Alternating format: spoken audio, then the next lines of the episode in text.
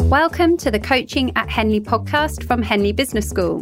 This podcast is for anyone interested in exploring the question, why coaching?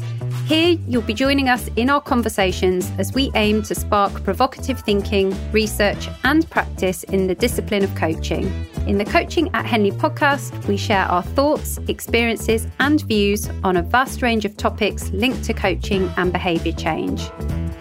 Each episode is split into segments where we either explore a piece of coaching related research and the implications for practice, debate a hot topic in coaching, answer listener questions, or learn from a guest speaker. Welcome to this episode of the Coaching at Henley podcast. In this episode, I'm joined by my colleagues, Aboodi Shabi, a lecturer in coaching. Hi, Aboodi. Hi and Holly Andrews, an associate professor in coaching. Hi, Holly. Hi, Rebecca. Thanks for having me. Our pleasure. And in this episode, we have three segments as always. Firstly, we're going to have Coaching at Henley Discusses, followed by our Spotlight on Research. And then finally, we've got an expert interview. So, Coaching at Henley Discusses is the part of the podcast where we take a topic, potentially a controversial topic or a provocative topic, and we discuss it. We share our opinions with the aim of learning from one another and ideally provoking some thinking in our listeners. And we'd always love to hear from you in terms of what you thought about the topics that we discussed and for you to share your perspectives. So, our topic to discuss in this episode is what can coaches learn from having an understanding of the dark triad? So, before we get into this question, Holly, as our resident dark traits expert, can you explain what exactly is the dark triad? I'll try and do a 30 second summary. So, the dark triad consists of three, what I'm going to call patterns of personality. I'm not going to call them personality disorders because they're not full blown personality disorders. But what we're looking at is narcissism, psychopathy, and Machiavellianism. Now, these three are distinct, but they've got some overlaps. So, narcissism is all about kind of excessive self regard or self love and a real sense of entitlement. That's kind of the core of narcissism. Psychopathy is so focuses around a charming presentation, but a lack of empathy with that, being opportunistic and parasitic in the way that you live, and engaging in antisocial behaviour. And Machiavellianism, this has come from the writings of Machiavelli, particularly his book, The Prince. And it's about the acceptability of manipulation tactics to get what you want. It's about having a cynical view of humanity and about adopting an ends justify the means kind of morality. So at the core of all these, sometimes called the dark core, is that they're all associated with being disagreeable. If we're thinking about the big five of personality, the opposite of being agreeable. And that can manifest as interpersonal antagonism. So basically, you're not particularly pleasant in interpersonal interactions. A callousness and a willingness to manipulate other people and being exploitative. Right. Wow. Okay. So now we've got a bit of a shared understanding of what we mean by the dark triad. Let's come back to our topic for discussion today, which is what can coaches learn from having an understanding of the dark triad? So, Aboodi, I'd love to hear what are your thoughts about this topic? Well, yeah, I mean, I think it's very interesting because as I hear some of those characteristics, I go, well, I have some of those on a bad day, and I've certainly had some of those in the past. And I think they're actually quite common in the world. You know, I mean, I think if you look at politics, you can see a lot of those characteristics at play. I think for me, there's a danger in how do you navigate between labeling somebody as having one of these personality traits as a coach without the information and knowledge to do that. And at the same time, recognizing that these might be expressed to a lesser extent in many people without necessarily being in that full blown personality disorder that you mentioned earlier. Well, yeah, you've picked up on two really important points there, Aboodi. One about this idea of, you know, do we actually have a cut-off point where somebody is narcissistic or psychopathic or Machiavellian. And historically, that's how diagnosis of personality disorders worked. And to an extent, it still does. You are assessed against all the criterion. Once you get past a certain cutoff score, that's it. You've got the label. But as you said, I think what we know now is that the the traits associated with these kinds of patterns of personality are present to a greater or lesser extent across the entire population.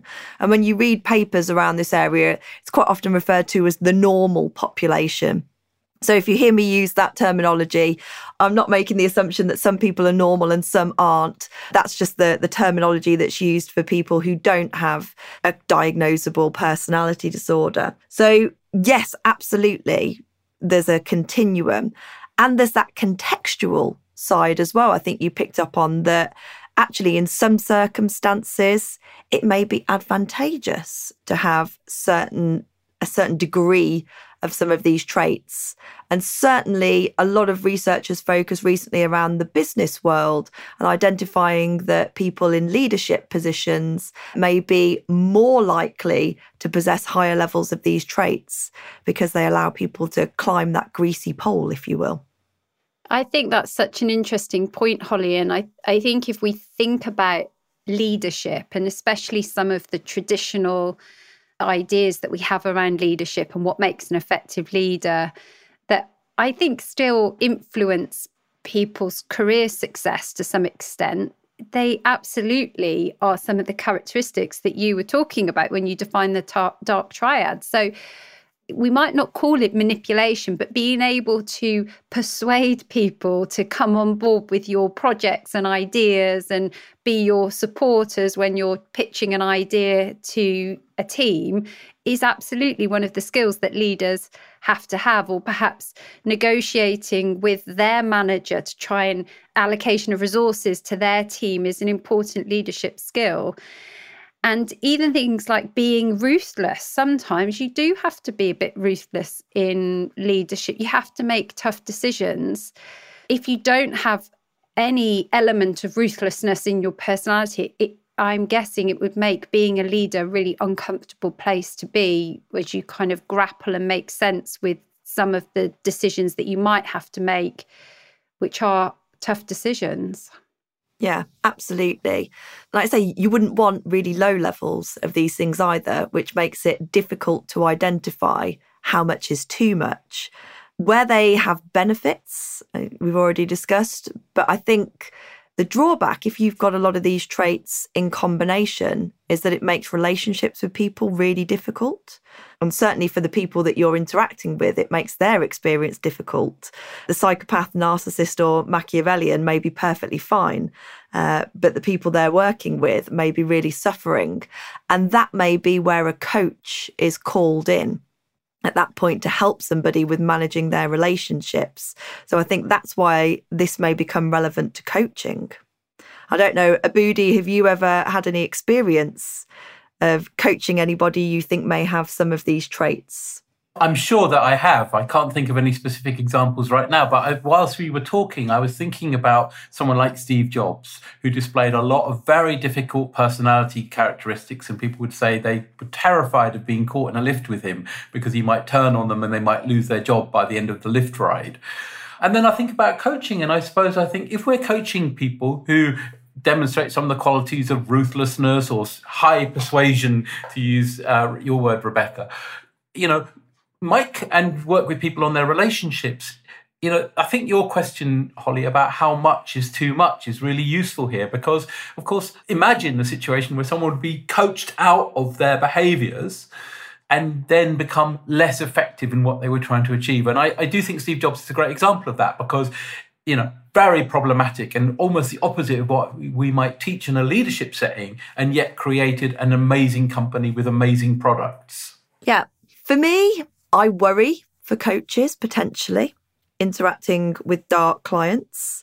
Um, I was listening to the first podcast in this series and about uh, Trisha Riddell, where she was talking about how we need to know that we're coaching a brain and knowing how the brain works is really important. And certainly, my particular interest is psychopathy out of the dark triad. And we know that there are differences in brain structure and brain function of people who are clinically psychopathic that changes the way they react to things like threat and emotion. So, for example, they don't show the, the same kinds of reaction to emotion that most people would.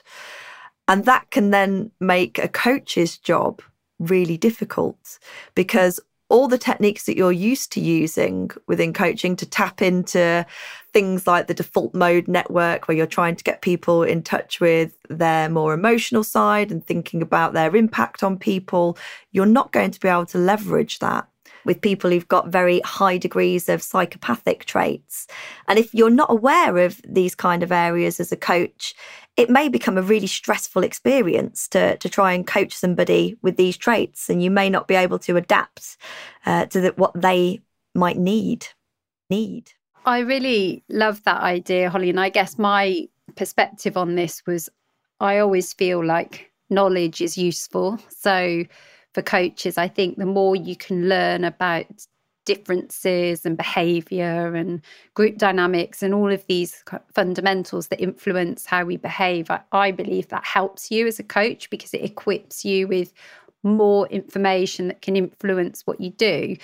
But I guess I'm just wondering is this really an issue for most coaches? I mean, surely not many of them will be coaching psychopaths or Machiavellian individuals. Is this something coaches, listeners need to be concerned about, do you think? I think so. Every time I do a talk or talk to people about my area of research, people always tell me that yes, they know somebody like this, they've worked with someone like this, they've tried to coach somebody like this. We know roughly population estimates are quite difficult, but for psychopathy, for example, you're looking at about 1% in the overall population would meet the criteria for being clinically diagnosable as a psychopath. And it, actually, when we go into business, the estimates rise up to between three and a half to five percent, depending on whose studies you're looking at at higher levels of management in organizations. And if you combine that base rate with the fact that these people are likely to be having issues with relationships, they're likely to then be referred for coaching if that's what the organisation uses as an intervention. I think it's unlikely that they would refer themselves. They don't tend to have the kind of insight into themselves, or if they do, it's not a problem for them. Totally lacking in remorse and empathy for other people and just taking what you want. Life is great for you in that scenario, feeling no guilt for anything that you do. How fantastic. But for those around you, it can be carnage. Well, it's fascinating subject and I, but i'm afraid that's all we've got time for in this section but as always we'd love to hear what you all think please do send us your comments, feedback, questions. What's your experience? Have you ever coached a psychopath or someone else that you feel has got dark triad traits? And how did you cope with it? We'd love to hear.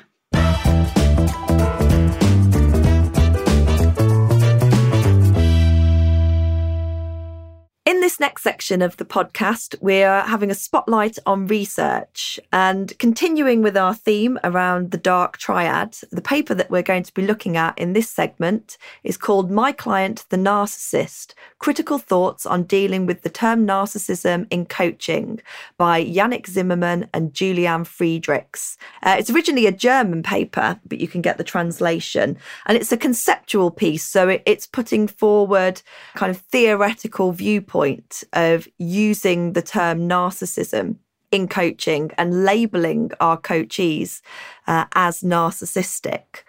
So, to give a brief overview of what this paper is about. They cover the background, and we've talked a little bit about this in the previous segment of this podcast. But for those who've just jumped to this segment, we're talking about narcissistic traits, uh, which are generally excessive self regard, self love, and entitlement. But these authors actually draw out the fact that the term narcissism, there isn't a universally accepted definition for narcissism, despite the fact that it's commonly used and we think we know what it means. Actually, there are lots of different variations. So, for example, there's grandiose narcissism, which is what we've just been talking about, what we tend to think of as narcissistic. But some authors actually say that there's a vulnerable side to narcissism. So, vulnerable narcissism is around being highly sensitive to criticism, that your self image is excessively affected by what others say or think about you. And it can be really quite distressing for the person who's got that kind of vulnerable narcissistic side. There are also authors that distinguish between adaptive and maladaptive, grandiose narcissism, and there's no general consensus. So, their first point in this paper is that actually we don't really know exactly what we're talking about when we refer to narcissism. So that makes a difficulty in using the term narcissistic coachee. They also highlight that actually there isn't much research in this area, certainly not around coaching with narcissism. And where there is, it's not necessarily done with validated measures. So we don't know if we are actually looking at narcissism in the work that's been done. And then they also talk about there are some potential implications for the coaching relationship. So, labeling a coachee as narcissistic can actually make you close down other hypotheses as to what's going on in that coaching relationship and kind of place all the blame on the coachee. So, this is opening up another side. Actually, a little bit of knowledge about something like narcissism for a coach might actually be a bad thing. So, Rebecca, I'm always dragging you into the dark side. So, what are your thoughts on the ideas in this paper? Well, I've got a lot of thoughts, as always, when it comes to research. And I guess there's a few things that jump out immediately, which will draw my attention. I guess I'm thinking along the lines that I'm not sure I agree with all of the arguments around the issues with labeling in itself because the fact that narcissism is not clearly defined is not unique to narcissism. This is something that we find time and time again across lots of different constructs. And I've talked about it previously on the podcast, but one of my PhD students was interested in self awareness very common term. We talk about self awareness all the time. Guess what? It was poorly defined and understood. So, even coaching itself, we had a debate in one of our team meetings this week about what is executive coaching? What is coaching? These terms that we even have in our job titles are not clearly understood or commonly agreed on. So, I'm not surprised that narcissism isn't commonly agreed on. I don't think that that's an issue in itself. I think we can do something about that as researchers. We can do some research in order to clarify the definition and identify where are the boundaries between narcissism and other personality traits, for example. But it doesn't mean we need to abandon the concept entirely or not use it. Because for me, something like a, a term like narcissism is almost like a shortcut. If we can have an agreed shared understanding of what that means, it means we can use that common language to get to the crux of what it means quickly. So, if you're coaching someone and you suspect that they might be narcissistic, it gives you that shortcut to think, right, what do I need to pay attention to here? Here. If they're coming with talking about problems perhaps with their team and and they've got unhappy team members and that's one of the reasons they want their or they're struggling to get people to be motivated or uh, buy into their project or whatever it might be you might be thinking oh I want, i'm going to explore empathy with this person. I'm going to uh, explore how are they collecting feedback and how are they responding to that feedback or uh, I mean, one of the ways that I always think about narcissism, and it was interesting that you highlighted that that isn't always the case, but I always think about it as being someone that has a very high self esteem, but it's quite a vulnerable, precarious level of self esteem that can be easily kind of violated or threatened. So if they do get negative feedback, it, they can take it particularly hard, which means that they resist that feedback. But that's all important data as the coach trying to support somebody that you might not immediately think is the, the challenge, perhaps.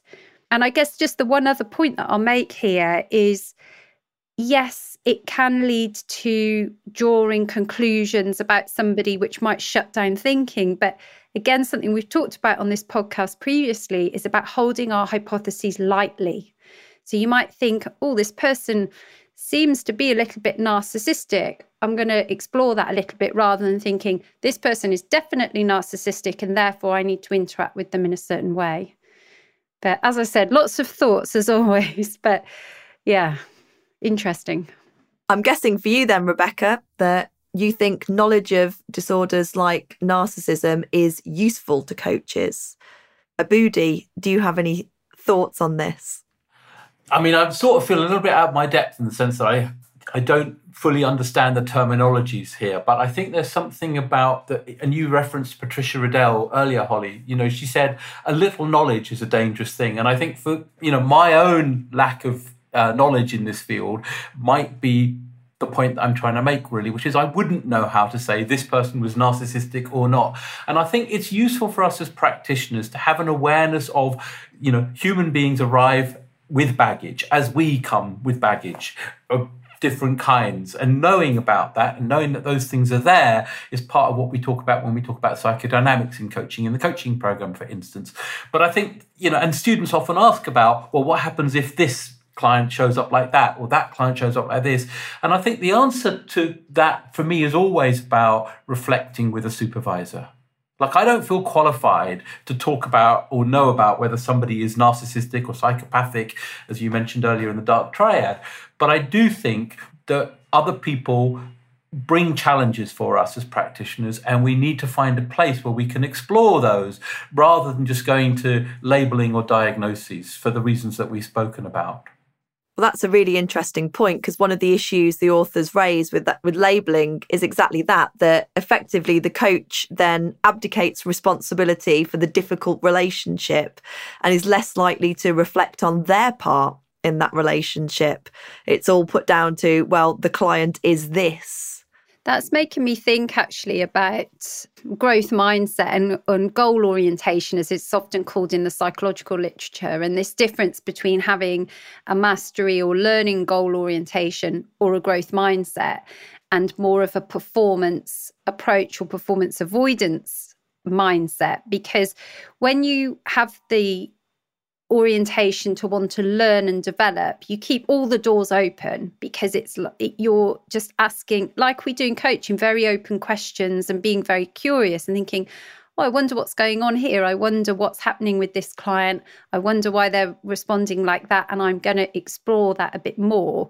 Whereas when you have more of a, a performance mindset, you're very focused on just one option really or one route and it, and and I I can see that that in my random way of thinking those two link together in that if you decide yep this person is this then I'm going to behave in this way or abdicate responsibility or whatever it is rather than maintaining that learning or mastery orientation where you think hmm, there's some evidence that I think shows they might be a bit narcissistic. I'm going to explore that further. And so for me, they're not mutually exclusive. I think you can have the knowledge of something like narcissism. You can even use that as a term or a label, although I don't like the word label, but still be curious and have a learning approach with that rather than using it as a method to shut down. And I think this is where perhaps working with a supervisor or your own reflective practice can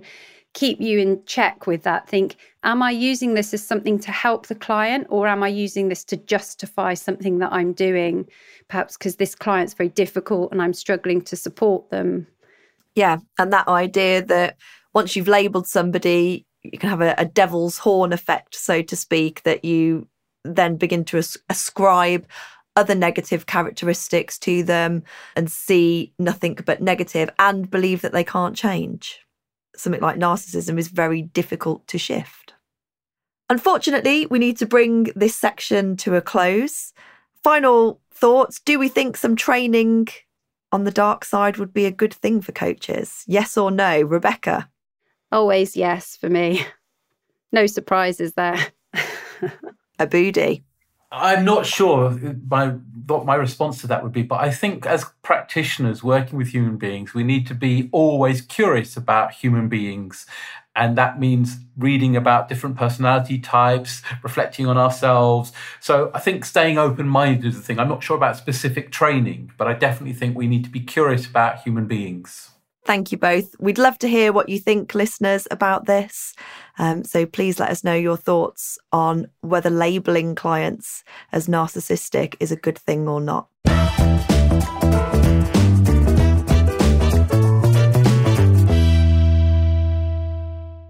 Okay, so it's now time for us to shift focus. And this is the part of the podcast episode where we turn to interview a guest.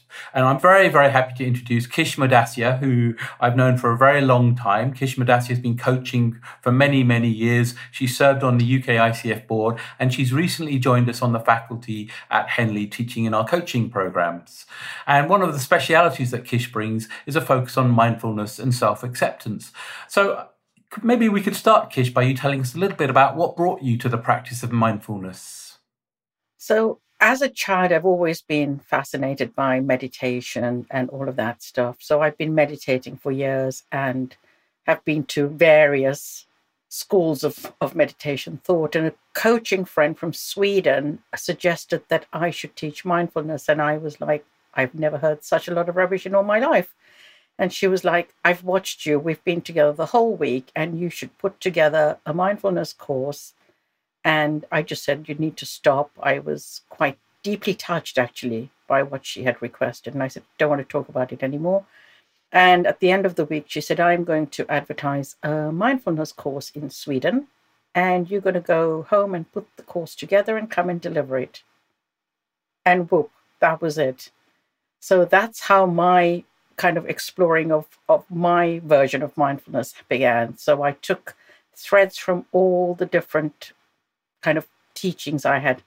So the course that I've put together is around the breath, which is our life force with us 24 7, without which we would cease to exist. And then we've put in some gratitude, writing as a reflective tool, creativity, mindful eating, and I call it what my take on mindfulness is how can we make it an everyday part of our lives? By finding the courage to, I used to say courage to stop, but I've kind of rewired that to say courage to pause, because that's what we just don't seem to do in this fast paced world. Yeah, I think that's such an important observation. And I certainly notice, as you say, the world seems to be getting faster and faster, and pausing seems to be getting more and more difficult and yet more and more important. And um, like you, I've also been practicing mindfulness for many years. And I'm really interested to know how your practice of mindfulness has informed your coaching practice. So I usually check with clients when we start the coaching to see if they are open to mindfulness because some people will go like and i've really got one client who goes don't touch me. Don't touch but i don't want to be anywhere close to that stuff so we don't.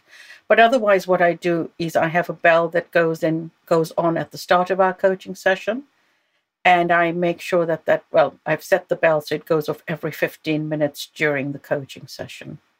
And i say to the client that when that bell goes all we will do is just stop and pause and become aware of our breath. And clients really, really love it. Uh, they seem to say, Gosh, that bell seems to stop at just the right time when I need to think a little bit more. That's so interesting. And I notice also as you were talking that there are quite a lot of pauses in the way that you talk. And I wonder if that's also part of how mindfulness informs us as practitioners is that we actually slow down when we're talking to clients that's an interesting observation. Yes, people say that to me, and I, I don't really realize it. I think it's become a way of being. And that's what I would love. You know, I just feel that, you know, there are lots of uh, schools out there that say stop for 20 to 30 minutes a day. And we know in the world now, 20 to 30 minutes, people are thinking, gosh, I don't have that time. And so what I'm trying to say to people is, is stop one minute at a time. And I compare it to our bank balance. We have our monetary bank balance, and we top that up regularly in order to pay for the mortgage, the holidays, everything that we need. And my question is always, what are we doing with our emotional bank balance? And nine times out of 10, the answer is, I don't do a lot around my emotional bank balance. And so then it is like, well, how can I top that up? A minute at a time. And somebody said last week when I didn't, like, a minute is so doable. And so maybe this is a good time to just for us to explore what it's like to just pause for a minute. And so all we need to do here now is just simply become aware of the breath as it is. There's no need to change anything at all. It's simply about witnessing the breath.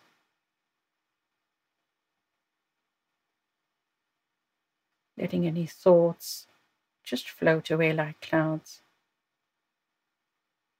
by coming back to the breath.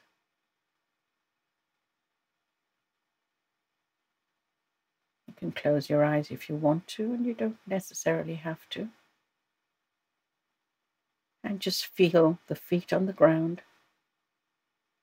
And just notice your body and allow your shoulders to just drop just that little bit more.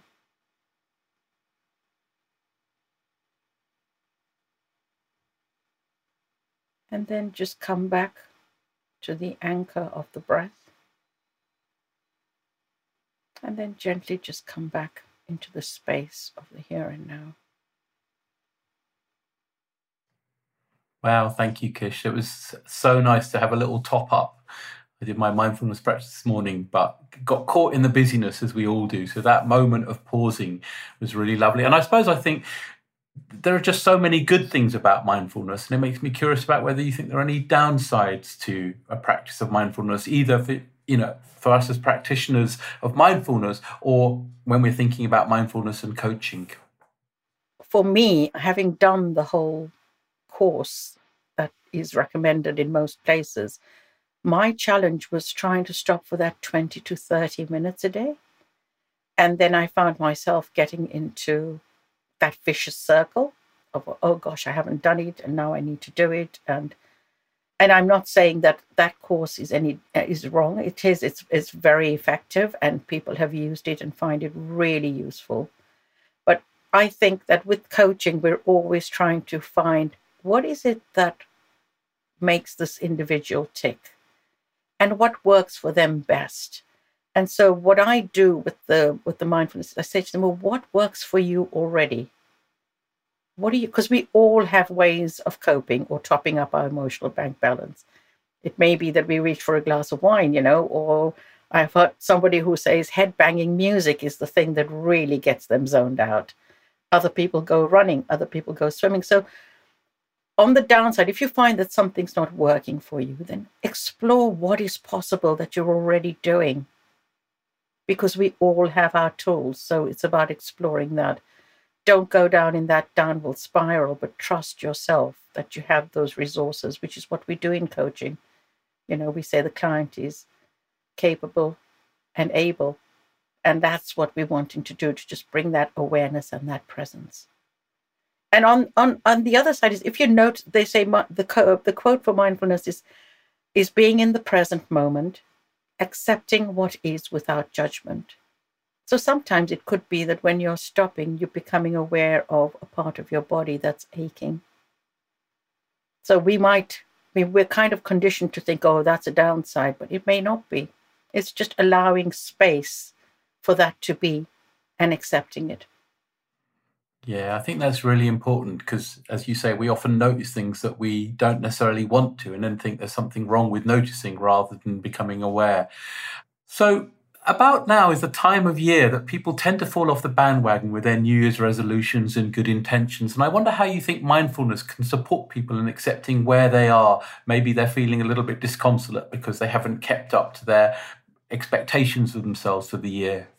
Yes, I think uh, what's really important is is the awareness that you've fallen off the bandwagon, because unless you're aware, you can't really do anything about it. So just becoming aware of that is great. Also, I always say it's about you know, this time of the year, it's about harvesting. What have you already done? That has already started, you know, because you would have been doing something. So it's just something else to build on. Use whatever you've done already as a building block and just restart. Just rewire and restart. You know, it's as simple as that. We spend so much time beating ourselves up it's almost like, you know, when kids fall and you say, come on, dust yourself off. It's almost like, come on, dust yourself off and just take the next step forward. Yeah, that's lovely. And it makes me think about in my own mindfulness practice when I go off and think about stuff instead of focusing on the breath. All I have to do is go back to the breath. And I love the way you've kind of brought that bit back in about rewiring and awareness. So maybe one more question for you, Kish, is if someone is thinking about starting a mindfulness practice or wants to get to know more about it, what would be some recommendations that you might make? Well, there's some fabulous apps going. There's, you know, I know there's I particular, my personal favorite is called Insight Timer. It's I N S I G H T Timer.